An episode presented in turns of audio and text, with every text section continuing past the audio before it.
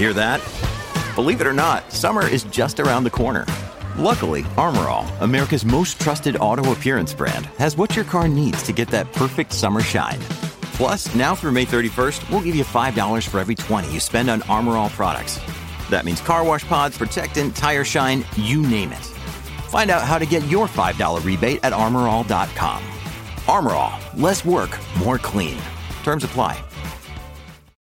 When you need mealtime inspiration, it's worth shopping Kroger, where you'll find over thirty thousand mouthwatering choices that excite your inner foodie. And no matter what tasty choice you make, you'll enjoy our everyday low prices, plus extra ways to save, like digital coupons worth over six hundred dollars each week. You can also save up to one dollar off per gallon at the pump with fuel points. More savings and more inspiring flavors make shopping Kroger worth it every time. Kroger, fresh for everyone. Fuel restrictions apply. With threats to our nation waiting around every corner, adaptability is more important than ever. When conditions change without notice, quick strategic thinking is crucial. And with obstacles consistently impending, determination is essential in overcoming them. It's this willingness, decisiveness, and resilience that sets Marines apart. With our fighting spirit, we don't just fight battles, we win them. Marines are the constant our nation counts on to fight the unknown. And through adaptable problem solving, we do just that. Learn more at marines dot com. Mary redeemed a fifty thousand dollars cash prize playing Chumba Casino this year. I was only playing for fun, so winning this was a dream come true. Chumba Casino is America's number one social casino experience. It's serious fun. With over eighty casino-style games to choose from, you too could win life-changing amounts of cash. Be like Mary. Log on to chumba casino dot com and give them a whirl. That's chumba casino dot com. No purchase necessary, void, or prohibited by law. eighteen plus. Terms and conditions apply. See website for details. The voice in the preceding commercial was not the actual voice of a winner. From all sport dot com and Allsport Magazine, I'm Kevin Turner, and this is the Allsport Podcast. It's Tuesday, twenty-third of March, and as the teams assemble in Bahrain, the countdown to the twenty twenty-one season is now being measured in hours rather than days and weeks. While much has been carried over from twenty twenty, there are still plenty of unknowns, and one of those is how Aston Martin will go this year. They recently unveiled their new branding, livery, and a four-time world champion driver in Sebastian Vettel at a glitzy launch event.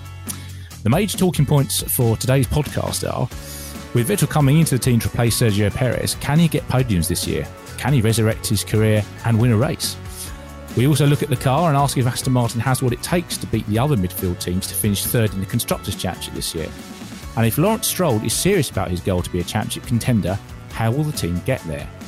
I'm Allsport's Chief Editor, and I'm joined by Allsport's F one reporter Luke Smith, alongside Allsport's Grand Prix Editor Alex Kalanorkas. Alex takes the lead on today's podcast. First, a look at the history of the team and how they rebranded to bring the Aston Martin name back to the F one grid.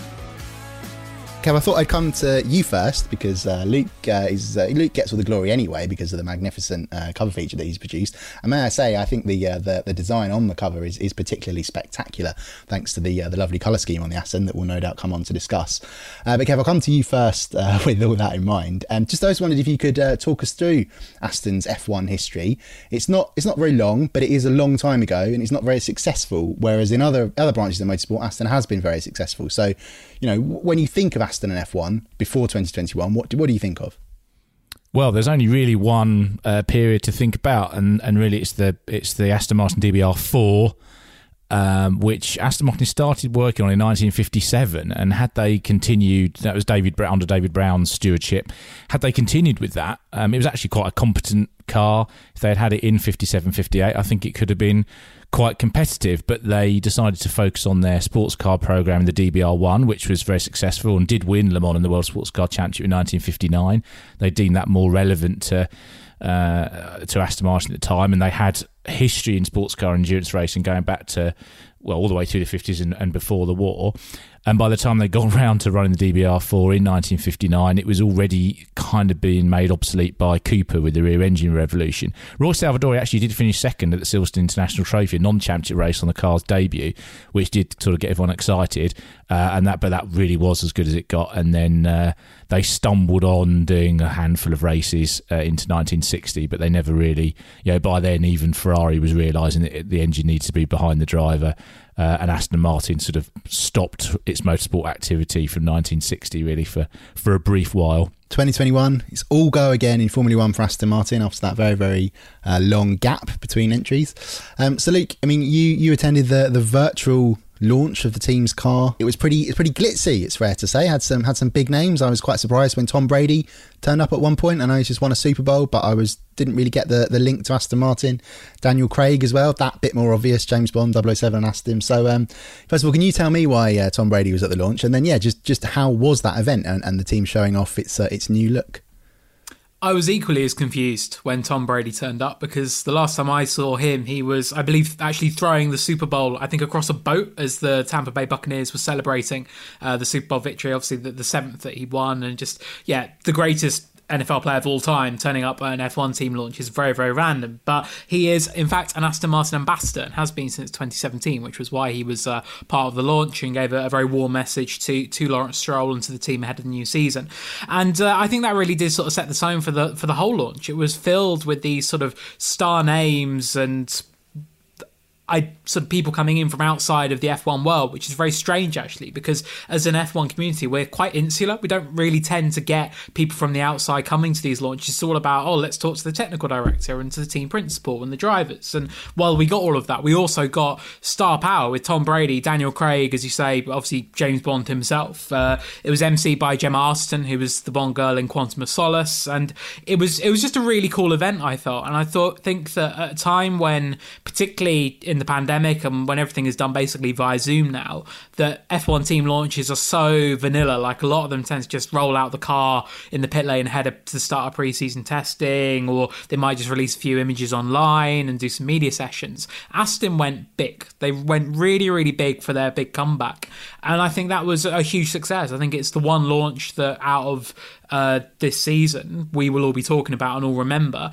And yeah, I thought it was a really sort of slick operation. So as first impressions go, I think it was brilliant. Um, I and I wrote this in the feature, that's a far cry from, I think, back to the, the Force India days when it'd be, I think, twenty sixteen or seventeen, and they would unveil this new car in the pit lane literally fifteen minutes before the start of testing, and then the first day would go to Nikita Mazepan, who was then their development driver and obviously paying a, a butt ton of money basically to be the first man out in that car.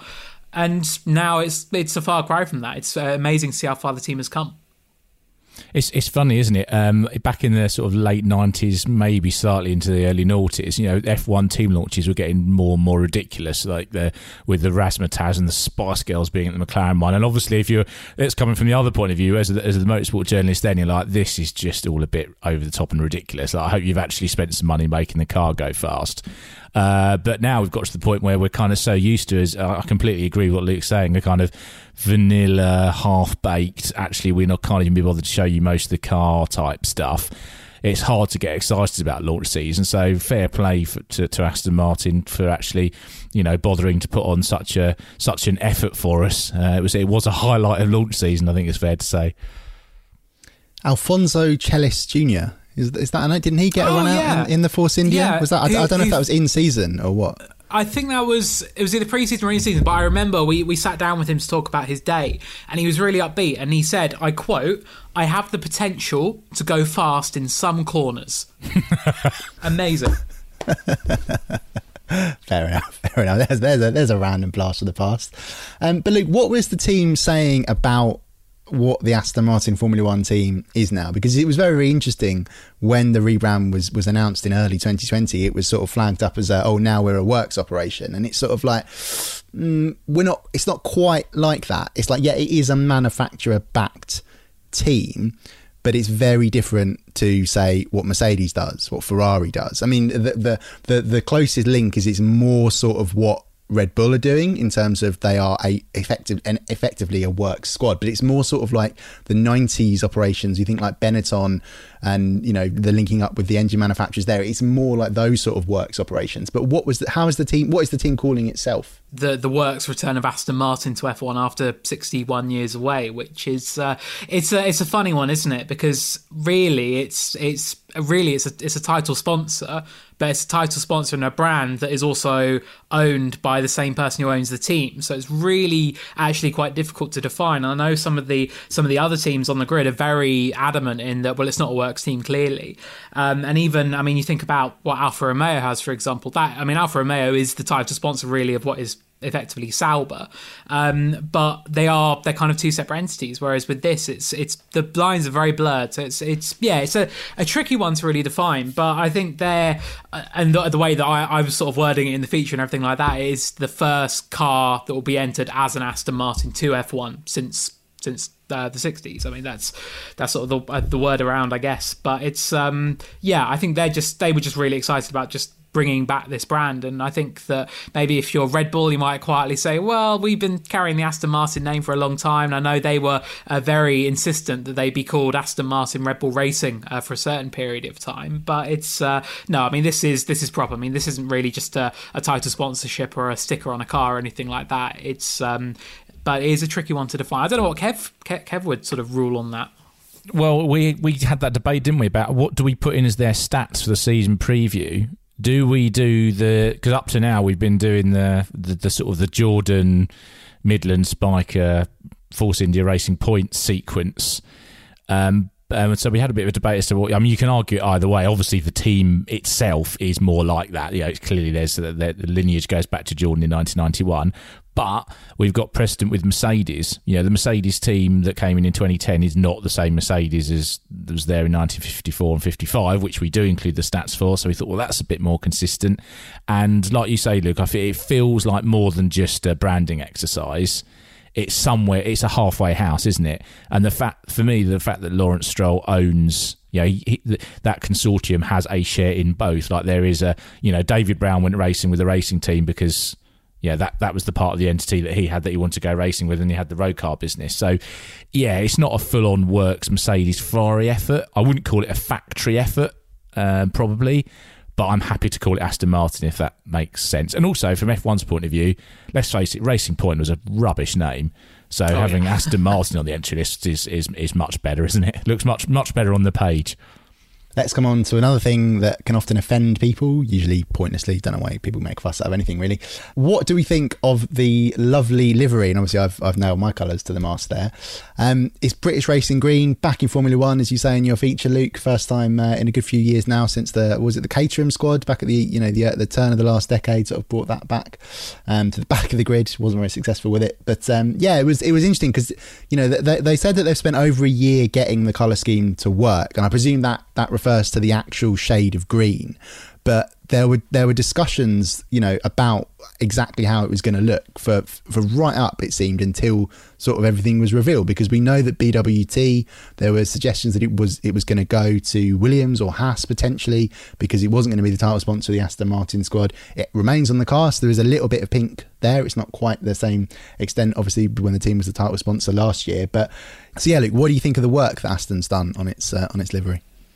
I think it's all been worthwhile. I think it's turned out really well. And I think, as I said on quite a few podcasts through launch season, it's nice now that every team does have a really strong identity. So you've got Alpine, who've got that lovely metallic blue. McLaren obviously have their papaya. Ferrari have their red. Mercedes have those black cars. And Aston Martin, I think, particularly taken over from Racing Point, which was the, the pink team. You would, I, I met sort of people who didn't really watch F one ever, but they'd be like, oh, I cheered on the pink cars because they stand out. I think to now get such a strong identity again, with that British Racing Green, I think is so, so cool. And I think they've done an excellent job with it. I think it's, uh, yeah, a far cry from the sort of case from Team Lotus days when they uh, were, were trying to hark back to, to Jim Clark, Clark's time, and it just didn't didn't really work in the same kind of way. I think this is uh, this looks great. I think that all of the sort of images and shots they've, they've released have been cool.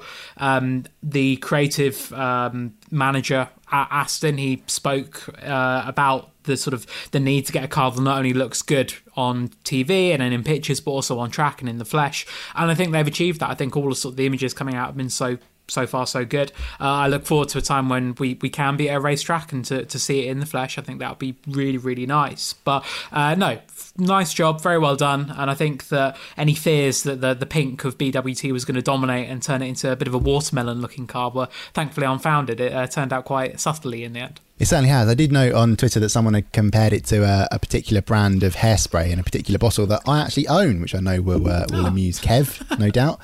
Um, but anyway, Kev, I mean, you, you're the sort of person I can imagine just get, you know, you must yearn for British Racing Green to be back in Formula One. What, what do you think of it? Um, I mean, I do. I, I think it's good because it's different. Um, I mean, obviously, we're a long way away from when the, the national colours were in the, uh, uh, you know, were, were on each team. uh, which is probably a good thing, really, to be honest. But um, but yeah, I think uh, I, I think it's it's something different. I quite like the pink because that was different, and the green the green's different. Um, I think, but it's going to look more attractive. It's going quickly, isn't it? I think that's the you know that's always the thing with uh, with cars uh, that you, you uh, and racing cars in particular. They always look more gorgeous if uh, if they're competitive and quick. It certainly does. Um, but Luke, I just wanted to, to think again about you know the work we said that went into into the livery and all the time and effort. I mean, do you think that's an example of just what the the rebranded team can now do with with its fresh investment? It can afford to sort of push the boat in certain areas where it couldn't before, or maybe is it just the fact that it's the Lawrence Stroll consortium? I mean, he made all his money in fashion, you know, he's he's clearly, you know, looking good is obviously obviously a part of that. So, you know, wh- where do we see sort of that influence coming from?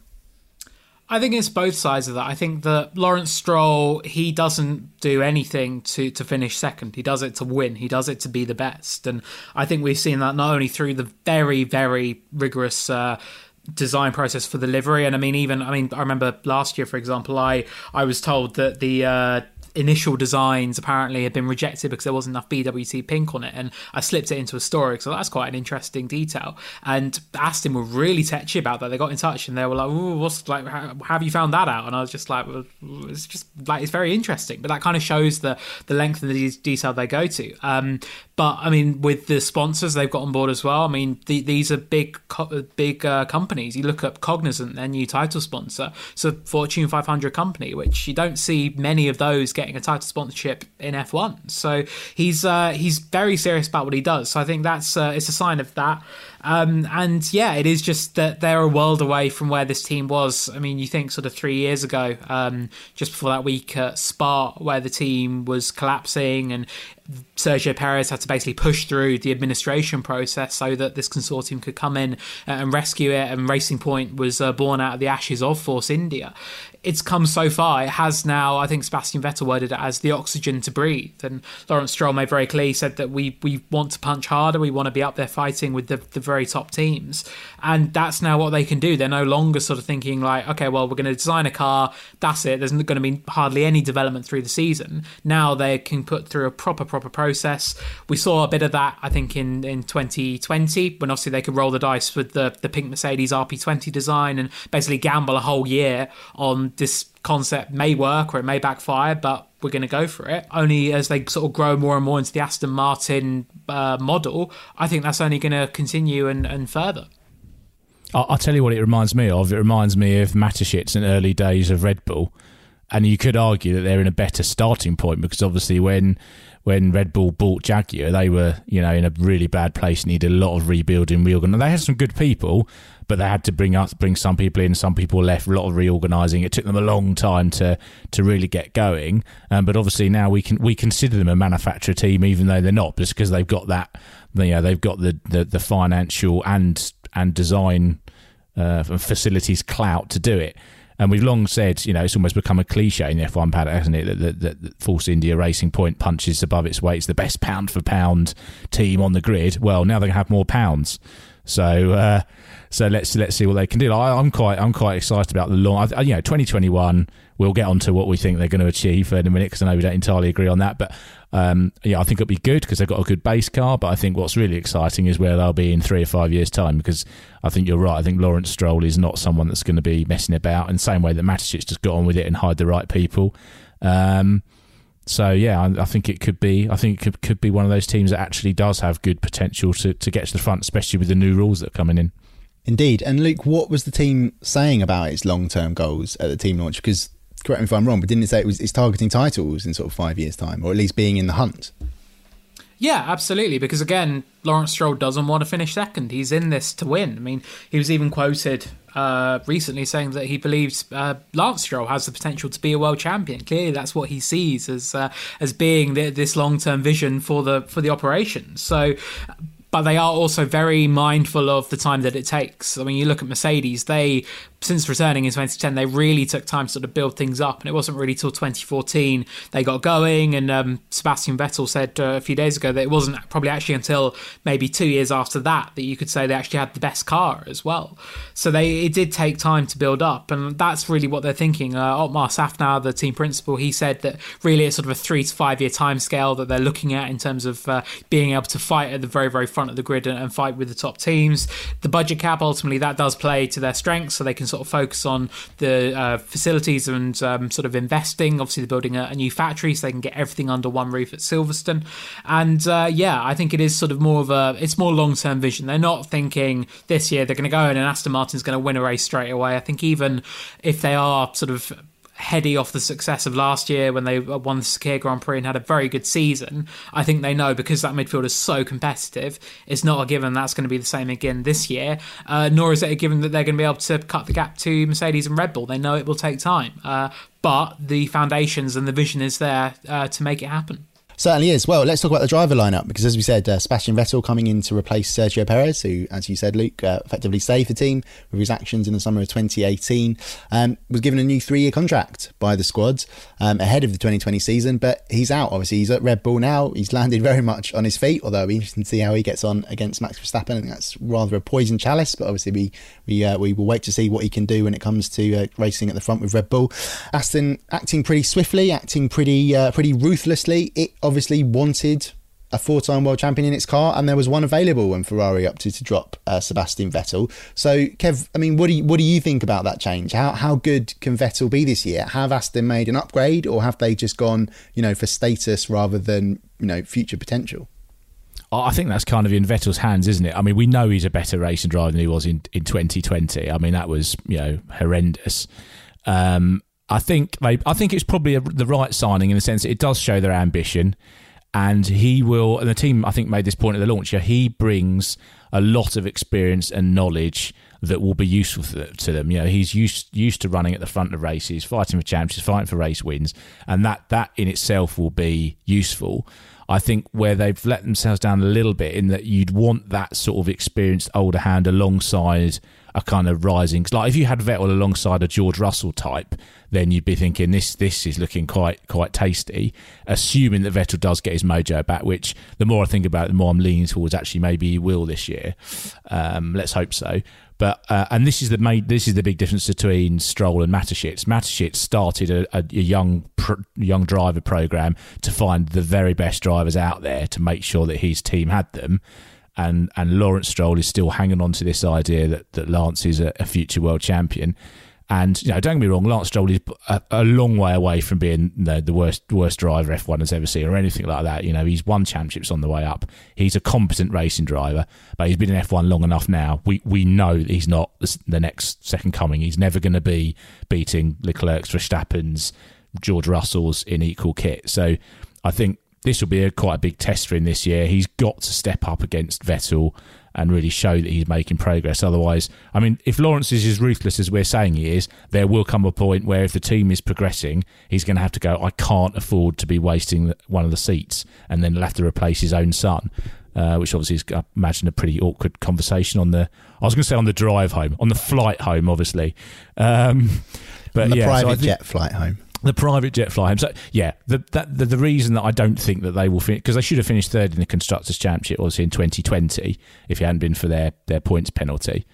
Uh, and the reason I don't think they'll they'll finish there is I, I don't think the driver lineup is, is, is strong enough to see off all three of the teams that are going to be coming after them this year. Well, Luke, what was uh, what was Vettel saying at the launch about, you know, how he's feeling at his new home? And, and did he also not have a, a little dig at his uh, his former home at Ferrari? He did, yeah. I mean, and he's not... Vettel's never been one to sling mud or anything like that. But I think you could...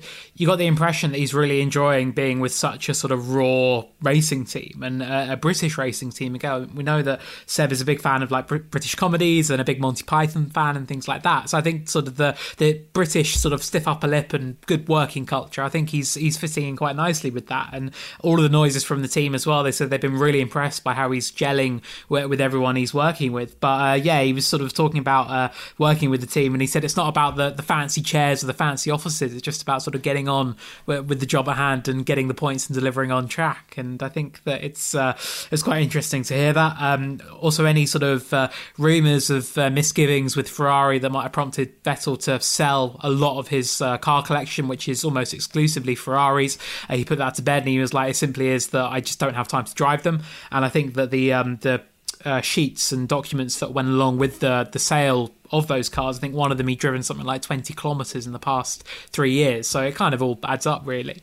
Um but yeah, he was he was in a really good mood. Like, we had a good sort of half hour with Seb, and he was in a very he's always eloquent, he's always very good and very honest with with how he talks. But I think last year you could tell he was getting a bit just like, fuck, I'm tired of talking about how rubbish I've been and how great Leclerc is. Um whereas this year, yeah, there was something new, something fresh to uh look forward to. Uh sort of a similar vibe, I guess, to twenty fifteen when he joined Ferrari and was sort of like, okay, this is my home now, this is something I can really turn around. So I think he's going to really relish that challenge, and I think that he's he's just very excited to get up to speed and get in something very new. And again, this is the first time he's joining a team where it isn't from day one, okay, you're going for wins, you're going for championships. It's about some, building something more long term. And he was asked, like, they said a, a three to five year time span, do you think you're going to be around for that to fight for these championships? And he said, well, ultimately you can never sort of foresee what's going to happen. But he said, I'm only thirty-three. I feel I've got the time left in me. I feel I've got another championship in me. And it's all about getting the car, really. And I think that, yeah, he's going to put that four-time champion knowledge to the best use possible and uh, try and help Aston Martin deliver on that in the coming years. Indeed. Well, let's move on and predict where we think the team might end up at the end of the season. We sort of we did we did cover this a little bit in another podcast. Um, so I, I I'm going to go on record and say I I think Aston will finish will finish third this year, and I say that purely because of the the pace of the car last year. It was the third fastest car, and it should have finished third in the in the Constructors' Championship. The reason why it didn't is because it lost fifteen points to the uh, to you know the the uh, the penalty in terms of the, the the Ferrari over its its design origins. But actually, its drivers really really let it down in the early stages. Sergio Perez in the season opener, speeding in the pit lane when he effectively could have finished uh, finished uh, second or third. Points just gone missing. Uh, the same, the same in, uh, in in the other early races. Then obviously, you know, there was the the fact that he that he missed uh, two races with COVID. Of course, you know, nobody's fault that they get COVID, but it's just it's just a case of things just didn't quite work out when third was there for the taking. And then when you f- factor in Ferrari, surely has got to be better this year. Probably won't be as good as it was in twenty nineteen, so therefore it's in the mix for third, and it's taking points off other teams and presumably isn't quite as good as the Racing Point. I mean, I appreciate these are bold predictions. The flip side to all of that is, I think what Kev's going to come steam, steaming in with is the quality of the driver lineup. And, you know, Sebastian Vettel, for all the amazing things he did at Red Bull, recent years in the Ferrari has made some terrible errors, usually in battle and when the pressure is on. And in that crowded midfield, that pressure is not going to decrease. It's going to be, if anything, potentially, you know, more on the line. Okay, no, it might not be for, for, for wins and titles, but there's certainly going to be a lot of a lot of pressure on him. So, you know, I, I appreciate that there is another side to this. Um, Kev, we'll come to you. Things I know you, I already know you disagree with me. Where do you think Aston will finish in the Constructors' Championship this year? I'm going to go fourth uh, because I agree with you. I, I agree with all of that, um, but I just think that a combination of the of the driver line, because I think the Ferrari driver lineup is potentially the best one on the grid. It does obviously depend on how science beds in there. Um, but the other thing is that Ferrari will make, I think, probably the biggest gain of that midfield group, because they know that their numbers were just way off. Right from the moment they got to testing last year, they knew they were in trouble. You know, they obviously that the power cut, and they also. They, they built their whole aero package around having this incredibly bombastic engine they weren't allowed to have anymore. So they've just by by changing the aero mapping and working that out and then improving the engine. I, I think of the midfield, let's put Class C to one side. I think in the midfield, Ferrari will make the biggest gain. That will get them enough in the ballpark that Leclerc and Sainz will score enough points between them to, to see off a Vettel-Stroll combination. Uh, but I suspect that the Aston Martin will be probably a little bit too good for McLaren and Alpine, uh, but I mean, it's going to be really close. Like, each of those teams has got, you know, has got a you know, real sort of gold star by. You know, Alpine have got Fernando Alonso, for goodness' sake. So yeah, it should be. I think it's going to be really exciting to watch that midfield battle. But fourth is my final answer. Good, good. Well, yeah, I think you're right. It will be a, a great battle to keep an eye on. Um, and indeed, obviously, the, the flip side to the whole point about the driver lineup, if I may add another one in for, for my case for third place, is the fact that Vettel's now in a new home where he feels refreshed, revitalised. You know, we know he loves having the full support of the team. Didn't get that at Ferrari towards the end with Charles Leclerc coming coming in. So, you know, maybe that makes a difference. Who knows? If Vettel delivers and if Stroll can improve, like that's like one of those might happen. Uh, both of them, is Stroll going to suddenly be able to go toe-to-toe with Ricciardo and Lando Norris and Fernando Alonso, Leclerc? No, he's not. I'm sorry, he isn't, is he? I, I, I agree with that. But Luke, where do you think uh, Aston are going to be at the end of the year? Fourth is likely to be where they end up, because again, I just think that Ferrari are going to make such a big step this year and can't possibly be as bad as they were last season. I think that that is going to be enough to put them to the front of the midfield. So I think that plus the stronger driver lineup, I think that's going to that's going to put them in really good stead. I think that yeah, I think they. Aston Martin will probably have a bit too much for McLaren. I think the fact that they've also been able to benefit from the loophole where they get the, the, the free upgrade on the Mercedes rear end as well, basically, in addition to their token spend. I think that's uh, that's that's a benefit, obviously. Um, so... Yeah, I think that's going to probably put them ahead of the other midfielders, but I think that Ferrari, I just, yeah, I can't see them not making such a big step. So, yeah, I'm going to go fourth, but I reckon they will be on the podium a few times. Okay, okay. Well, I shall, you know, I shall buy you some some drinks, uh, both of you, if they uh, if they don't finish third. I mean, assuming we're allowed to do such if, things. If we're allowed to buy drinks, if we're allowed to buy drinks, I'm happy to buy all the drinks. I don't care about the bet. Let's just go out and have some drinks. Good. We're going to hold you to that. But let's come on and talk about the, the car itself. Uh, Luke, what was the team saying at the launch? Obviously, very limited in terms of uh, what the what, what they can change because of the restrictions, uh, because of the uh, you know the carryover requirements for this year. So, I mean, the, the, the, m- most of the car essentially is what it had last year. So, is it fair to call this now a green Mercedes? Uh, well, I think they're, they obviously will not want to have it known as that. It's an Aston Martin after all. But no, I think they the argument that Andrew Green, the technical director, made was that the decision to go with that Mercedes concept was made in early twenty twenty and went out, well, obviously far before then, but then debuted on track in early twenty twenty. And they're now so far removed from that that even throughout last season, the updates and stuff that they were bringing, they were sort of moving more and more gradually away from that original co- original concept. So I think that, yeah, they would argue that it's not a Mercedes, it's not a green Mercedes. They're sort of quite far removed now from the twenty nineteen title winner with, with what they've done. Um, he wouldn't say where they've spent their tokens, but uh, they've, they're the only, I think, going to be the only team this year with a new chassis. So that's where that token spend has gone. And uh, yeah, I think that really they're just... they're They're, again, quite, I think, confident and happy with what they've done. I think they feel that it's a good evolution on last year. I think uh, Sebastian Vettel, obviously, the sort of idea around him that he's needed a, a stable rear end on his car. The team said that they're happy to accommodate that, but then Vettel came back and said that that idea has got out of hand. He said that I've had cars in the past that have had a, a, a loose rear end and I've dealt with it and I've won in it. So it's going to be interesting to see how he gets on with that. But yeah, I think they're sort of... Uh, they're, they're, there's a quiet confidence thing coming out of the team, a bit like Mercedes when they unveiled their car. I think it's it's sounding quite good. Yeah, I'm not going to, uh, I don't have the technical uh, knowledge to say how much of it's uh, Mercedes and how much of it's moved away from that, but I did speak to Mark Williams, who does have the technical technical knowledge, ex-McLaren and Lola design, and he said that during last year he was impressed that the team could bring updates that made the car better. So you can co- you could copy something, but if you don't understand what you're doing, then you're like, that would be it. You're like, and you'll just fall away down the grid as you as you kind of lose your way with it. So they've not they've not done that. They obviously understand what they're doing, and obviously the longer it goes on with them bringing their own bits on, which aren't coming from the Mercedes factory, you know, they're doing their own bits. Um, yeah, the, the further away from that philosophy you get, and you kind of got you got you go down your own path. So I think last year there were obviously fair question marks over the car, but I think as time goes by, you know, we've got a, a rules change happening. You know, it is. I think we can we, we can kind of put that one to bed now and say, you know, it, it is that team's car now.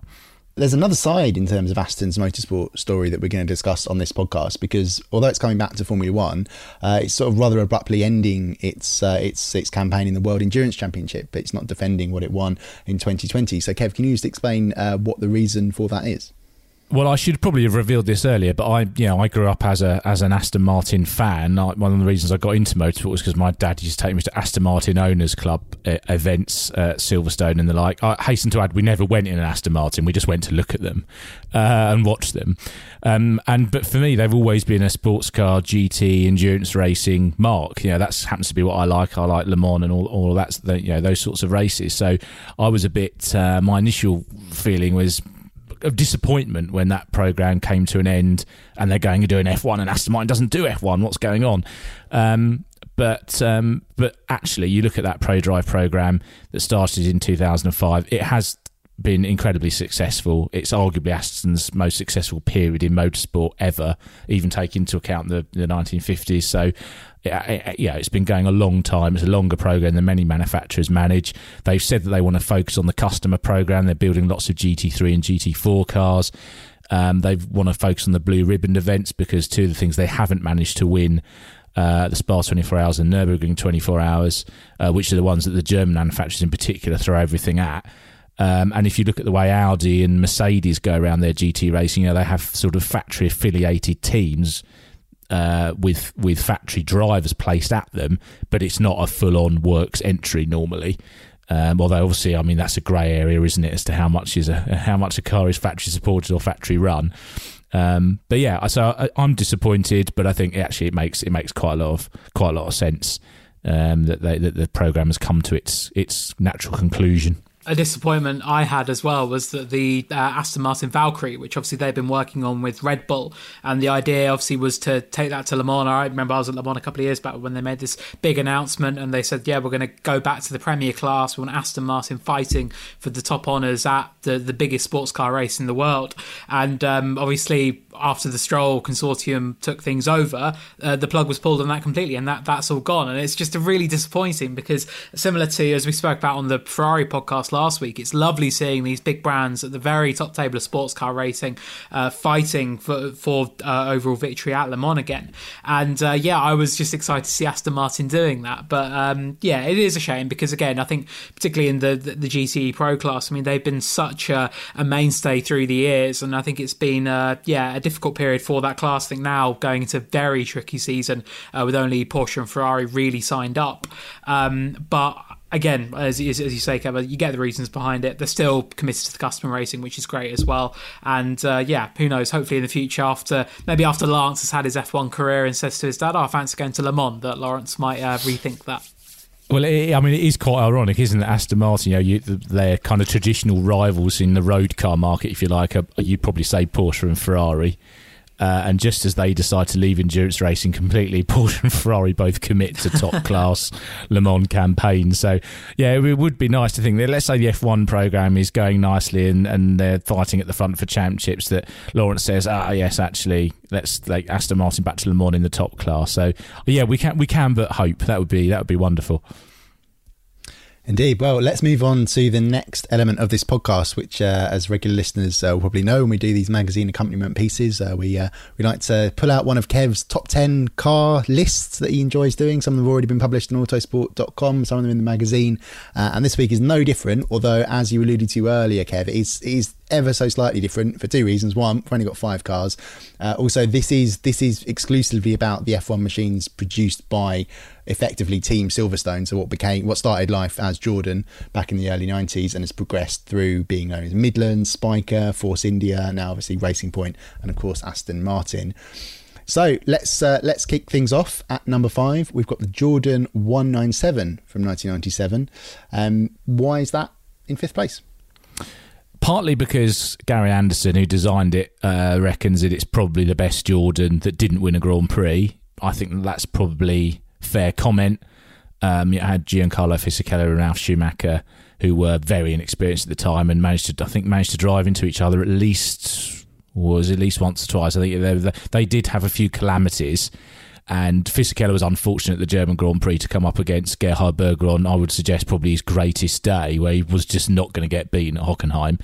Otherwise, he would, you know, might might have won. So uh, that was one reason. And the other is I just think it looks inc- it's just cool. I think those uh, those cars before they went for, to the uh, narrow horrible groove tyre thing, which I've criticised, I think, in pretty much every single one of these podcasts, and I don't make no apologies for that. They were terrible. But before that, the the wide, big, slicked cars of, of nineteen ninety-seven, I think, were were cool, and I think that the one the one ninety-seven was was arguably the best looking one, probably that and the McLaren, I guess. Well, and number four, we've got the Jordan one ninety-one, fourth place, arguably. Arguably the most famous Jordan. I know a certain uh, motorsport publication that will be absolutely livid that you've only got it fourth, Kev. So, um, so yeah, but it, it's not just about looks, this list. So I presume that's why it's uh, it's down in fourth place, because you know success has to be factored in as well. Yeah, I really wanted um, uh, to to put it higher. Really, it was quite difficult to place because it's such an iconic shape and livery, and and also what a way to come into Formula One. Um, You know, they basically they were they had to pre-qualify the first half of the season, but the car was so good it was a consistent point scorer, really, and that was with Andrea de Cesaris and Bertrand Gacher, who were I mean, de Cesaris could be fast, but was usually fast immediately before hitting something. Uh, he was actually quite controlled in nineteen ninety-one, uh, but the car was actually quite a long way off off the pace of the McLaren and Williams. It wasn't really as close as some of the other cars that were up for consideration. Yeah, and ultimately it didn't it didn't win a race. It perhaps should have won the Belgian Grand Prix, so it's difficult to place, really. Maybe in one, once for its results, fourth is a bit generous, but for the impact of a new car from a new team coming into F one, perhaps fourth place is a bit harsh. So on average, I think it's probably in the right place. Fair enough. Well, at number three, you've got the Racing Point R P twenty, of course, very familiar because it's uh, the last last year's car. Um, a race winner, as we said, the Sakir Grand Prix. Sergio Perez got it uh, got it to the top there. Did need quite a lot of help in terms of uh, the luck and the way the way that race unfolded, but nevertheless, a very, very fine victory. Uh, as I said, also the third fastest car of last year, sort of, you know, bigger results potentially squandered, but the team really, really came on strong uh, later on in the year. So why is that a number three? Well, partly because, as you say, it is a, is a race winner. You know, that team hasn't been able to, to go for wins very often. And yes, their things did go to their, you know, to play their, that way. But remember, of course, in, in, in the old days, the front runners would have broken down a lot more often, and that kind of third or fourth place type cars would have picked up race wins as they went through the season. It's just we don't, we don't normally see it. Fortunately, Mercedes dropped the ball in the pits twice last year, and we had two of the most popular results of the season. Obviously, Perez winning uh, for Racing Point and Pierre Gasly winning for, for AlphaTauri at Monza. So, you know, people people like those kind of random wins. But, but also, remember where Racing Point were in twenty nineteen in terms of pace. You know, they, they they were kind of towards the back end of the midfield, and it was only their slick operation and a, another sort of excellent Perez effort that kind of got them into that fight. And the R P twenty has really launched them up the grid in terms of pace, to the point where perhaps arguably they didn't achieve the place they should have done the championship because of all the, the things that we've that we've talked about, very few of which are to do with the car itself. So I thought it, I thought it was a pretty solid third place in the end. Indeed, indeed. Well, we come on to our, our usual way of explaining number one and two at the same time, so that, you know, Kev, you can explain why you've got them in that particular order. At number one, it's the Jordan one ninety-nine from nineteen ninety-nine, and at number two, it's the Jordan one ninety-eight from the year before, nineteen ninety-eight. So why have you got them in that particular order? I mean, they well, they had they had to be number one and two, really, because uh, they're both incredibly significant. Obviously, the one ninety-eight was the breakthrough car for Eddie Jordan's team. You know, Damon Hill winning at the at the Belgian Grand Prix in nineteen ninety-eight, that crazy wet race in the wet. Um, and the, but the one ninety-nine gets it because that's the only car from that team so far that's that you could call a championship contender. Um, okay, nineteen ninety-nine was a strange season, but the, but Heinz-Harald Frentzen, I think, was on, on top form. The car was really good. Obviously, Michael Schumacher broke his leg at Ferrari. McLaren had all sorts of calamities. I mean, Mika Salo, uh, Mika Salo obviously handed the race win to Eddie Irvine, and Eddie Irvine almost won the World Championship. So there was there was a lot going on that season. But yeah, the one ninety-nine uh, is the only the only car from this team that's been a, a championship, genuine championship contender. Frentzen won a couple of races. Uh, and also, uh, going back to the X Factor thing, I think for for the grooved grooved tyre uh, era, it was it was quite a cool looking car as well. I've got um just looking at pictures of the one ninety-eight and the one ninety-nine now from the magazine, and I think the one ninety-nine looks much sleeker and cooler than the than the predecessor. So uh, that's why it got the the number one. Just as an interesting aside, the following year's car, the two thousand E J ten, was closer to the pace than any car that team has ever produced, which amazed me when I came across it. Um, but of course, they couldn't finish any races. So it was way down in the championship, nowhere near, near. But that was actually, in terms of pace, that was the quickest. So the, the one ninety-nine was the best combination of pace and reliability, I think. So would you have the two thousand car at six then on your list? well, I really wanted to put one of the Force Indias in because I felt a bit, I felt, I, yeah, Force India did a lot of, there were a lot of good efforts with that, those cars. And the, in two thousand nine, they were the, on across the season, it was the slowest car in the field in the season that's the, the closest in F one history and was good enough for Fisichella to almost win the Belgian Grand Prix. Um, so that car was in it. And there were um, a couple of the Perez-Hulkenberg years where they were where they were very strong as well. But in the end, I sort of had to go, well, none of these, none of those cars really were genuine front runners, uh, certainly not consistently, uh, whereas all of these cars uh, cars are, except for the one ninety-one, which was, of course, uh, uh, yeah, the, the first first car for for the team in F one. So, yeah, but I can see uh, Luke is looking quizzical or, or thoughtful. What would you have, what would you have put in there, uh, Luke, that I've missed?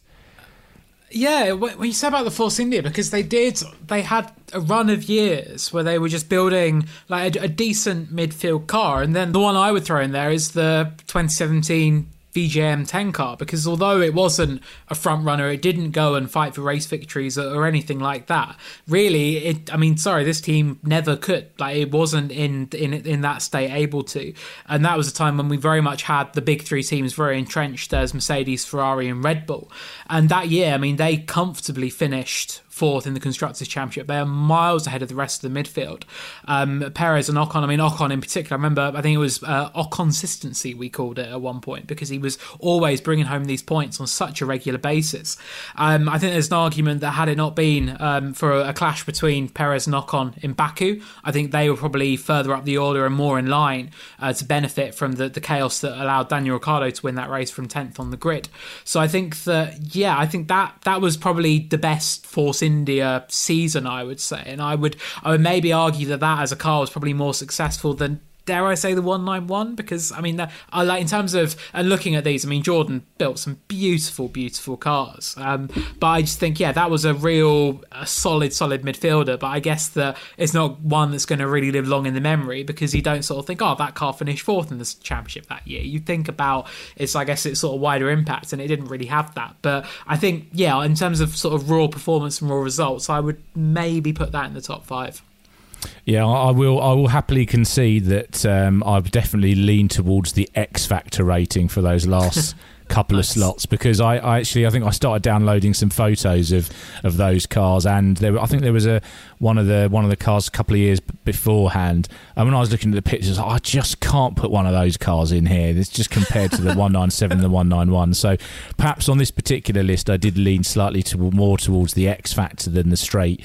Uh, the straight stats and uh, and context that uh, I normally do. So I think that's an entirely fair criticism. I would also point out the V J M ten did not have a phallic nose either. So oh god, yeah, no, that would that automatic ban then. Well, that's our podcast for today. Before we go, here's what you can see right now on Autosport Plus. Luke Smith looks at how Netflix built on a successful formula in Drive to Survive Season three. Stuart Codling from our sister title G P Racing writes about why Mercedes isn't worried about the camouflage gains. And in IMSA, after taking over Corvette Racing, thirty-four-year-old Laura Weintraub-Klause is leading General Motors through a transitional phase in sports car racing. She talks to our American motorsport expert, David Malche-Lopez. New subscribers who sign up today can use the promo code PODCAST during checkout to save fifty percent off their first payment. Go to autosport.com forward slash plus and click sign in at the top of the page. Then use promo code PODCAST for that fifty percent discount. Thanks for listening today. We'll be back soon. Mary redeemed a fifty thousand dollars cash prize playing Chumba Casino this year. I was only playing for fun, so winning this was a dream come true. Chumba Casino is America's number one social casino experience. It's serious fun. With over eighty casino-style games to choose from, you too could win life-changing amounts of cash. Be like Mary. Log on to Chumba Casino dot com and give them a whirl. That's Chumba Casino dot com. No purchase necessary. Void where prohibited by law. eighteen plus. Terms and conditions apply. See website for details. The voice in the preceding commercial was not the actual voice of a winner. ninety-two percent of households that start the year with Peloton are still active a year later. ninety-two percent because of a bike? Not just bikes. We also make treadmills and rowers. Oh, let me guess, for elite athletes only, right? Nope.